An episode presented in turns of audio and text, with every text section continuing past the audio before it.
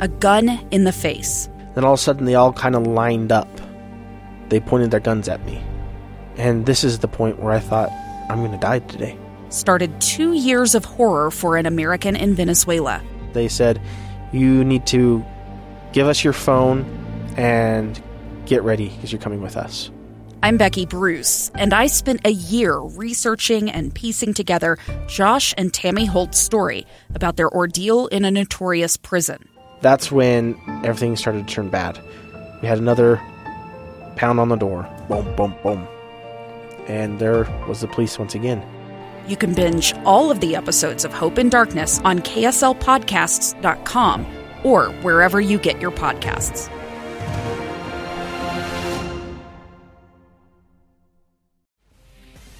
This is Live Mic.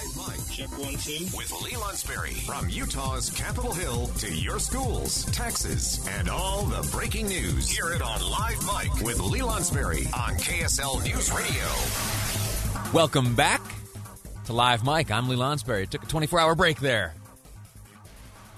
We've made it, though, to this Friday episode of the program. Thank you so much for hanging out with us. We're going to cover uh, much ground here today. We're going to have fun. We're going to learn some. And then we're going to speak to an American hero. You, you remember the Candy Bomber, of course.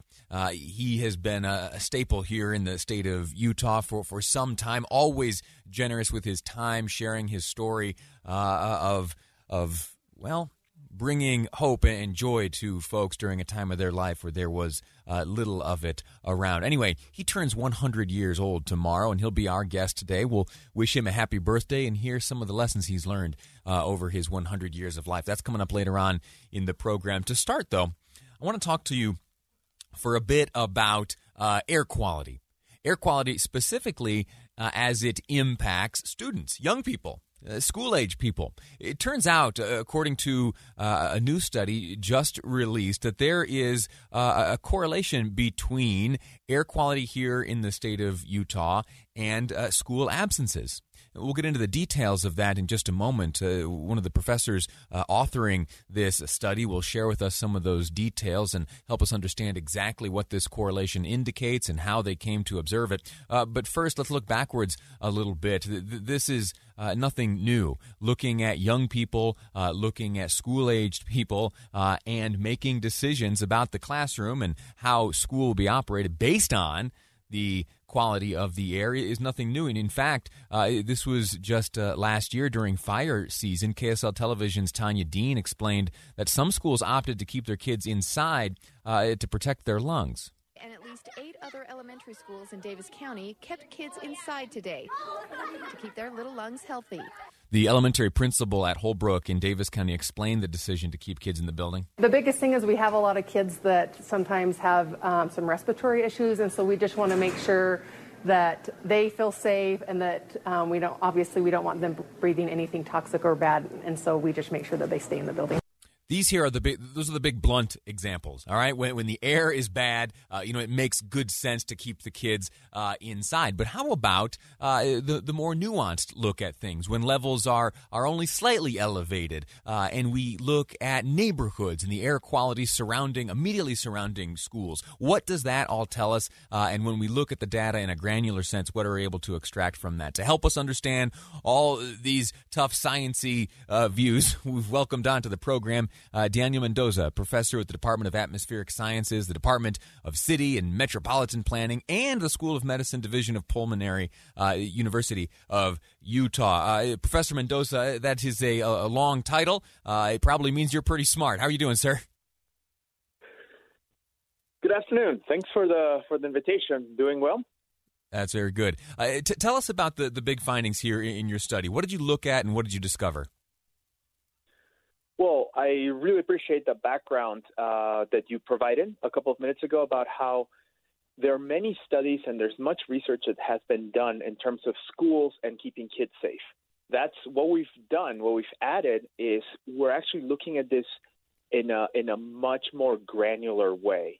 So what we're doing is we're actually leveraging a very dense observation network. It's actually the densest observation network in the world for air quality because what we have are the stationary air quality sensors that everyone's familiar with from the Division of Air Quality. We also have our own here at the University of Utah that we operate in different parts of the county. But really, what clinches this is having uh, air quality sensors on top of the TRAX trains. So, with that, we're actually able to get a very granular look at air quality at a sub neighborhood scale. And so that's how we're actually able to look at air quality at different individual schools within the Salt Lake City School District. So instead of looking at, say, county level or even school district level, we're really looking at the differences in terms of air quality at each individual school with uh, research grade or regulatory grade uh, reliable uh, air quality sensors. And so you, with that, we can now see this. Right. So that's the that's the first half of the observation, and then the second half mm-hmm. is to look at uh, these the, the, school districts themselves, specifically the schools uh, within Salt Lake City, uh, and looking at attendance uh, rates. And you have observed a correlation between the, the, the pollution or at least the particulates in the air as measured, as you mentioned, is very granular level, neighborhood by neighborhood, some cases block by block. Uh, you can see that there is uh, at least a correlating relationship between uh, absences and uh, pollution. Absolutely. And that's, uh, as you just mentioned, the second half is being able to look at individual schools and absences on a daily level. Because now we can look at, for example, what happened in terms of air quality on a particular day and its effect, not even just the day following that, but we actually looked at five days following uh, any kind of air quality event. We really looked at three full years of data, which include observations and air quality. And what we found was that there is definitely a correlation between exposure to air quality uh, or to air pollutants and subsequent absences. So what's what really gave us a lot of definition was not just looking at again individualized exposure across the school district, and we actually do see vast differences, uh, particularly during inversion events or wildfire events. But what we found is that even levels that we consider uh, green air quality, for example, or healthy levels, lower levels of pollutants, are also associated with uh, with subsequent day absences. There's variability within the the good classification. Your the, the detail with which you were able to look at the pollutants, you can see that variability, and when that gets closer to the upper threshold, you can see movement on the on the other side of the data, the absences in schools. Yes. Well, we actually found two very different patterns. What we found was when there are high levels of pollution, uh, we would see absences uh, the following day. The strongest signal was really the following day or two days following uh, high uh, levels of pollution. And we think that that's really just sort of an, an acute exposure. Uh, all of a sudden, for example, kids are either walking to school or just being exposed playing maybe at home or being at school during recess, and then they get exposed, and then that triggers a reaction that uh, leads to the absences. But what we also did was we also broke up the study and looked at just the days of low or green air low levels of pollution or green air quality, what we commonly call green air quality. And what we found was that uh, that it took about three days for us to really notice an increase in absences. So what what this really sheds light on is that cumulative exposure, even at lower levels that we may be thinking are safe, do lead to negative uh, health outcomes. And one of the reasons why we think this pattern works this way is because if we, for example, see uh, a visible pollution, we may want to, you know, for example, keep kids indoors, or we may just want to protect ourselves. But when we think that the air quality is okay, when we don't see a visible cue, or we're not getting any of the warnings, for example, by the media, for example, saying it's an inversion air day, mm. uh, people may just not uh, may, may not think that it could affect them. Kids go out, they play, they breathe deeper, they breathe more oxygen uh, per uh, unit of, of, of size of weight, and so they so it, you may not get the reaction immediately, but the cumulative effects still do add up and do lead to negative health outcomes. Mm. Uh, right now, the, the study presents uh, merely a corollary or a correlation between these two data sets. Uh, what, what, what prevents us from asserting that it's the cause? There are many uh, factors that really go into this, and what we did find is that there's a difference in terms of uh, in terms of the relationship between absences and air pollution. When we see this, we see that, for example, schools on the west side, and what I did was I broke up uh, the district. Uh, so West High School is the easternmost West Side school, and then uh, the other side is uh, the other schools are are the East Side schools. We actually see a higher response rate on some of the East Side schools, meaning that for the same level of pollution, more kids are absent on the West Side schools. We think that there are many social demographic factors, including, uh, for example, just an overall health, uh, healthy food availability, and uh, potentially even transiency, meaning uh, that families may be moving more, and really other socioeconomic factors that could play into this.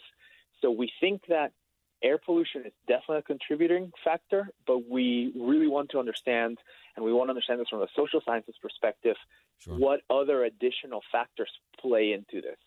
Uh, Professor, this is fascinating research, and I thank you for your expertise and your time with us here on the air. Our time has expired, though, and I have to say goodbye. I'd love to uh, continue discussing these findings, and I look forward to your future research. Uh, Professor Daniel Mendoza, thanks again. Thanks a lot. Have a We're going to take a break right now. When we return, we're going to continue on this principle of uh, correlation versus causation. There are so many findings that you can observe uh, in society, and it is difficult to say that one thing is the cause of the another. Does that make sense? We have seen here in this study that uh, with an uptick in air pollution, there is also an uptick in pollution, or I'm sorry, in school absences. Well, what about an uptick in, se- in in car seat regulation and a downturn in birth rate?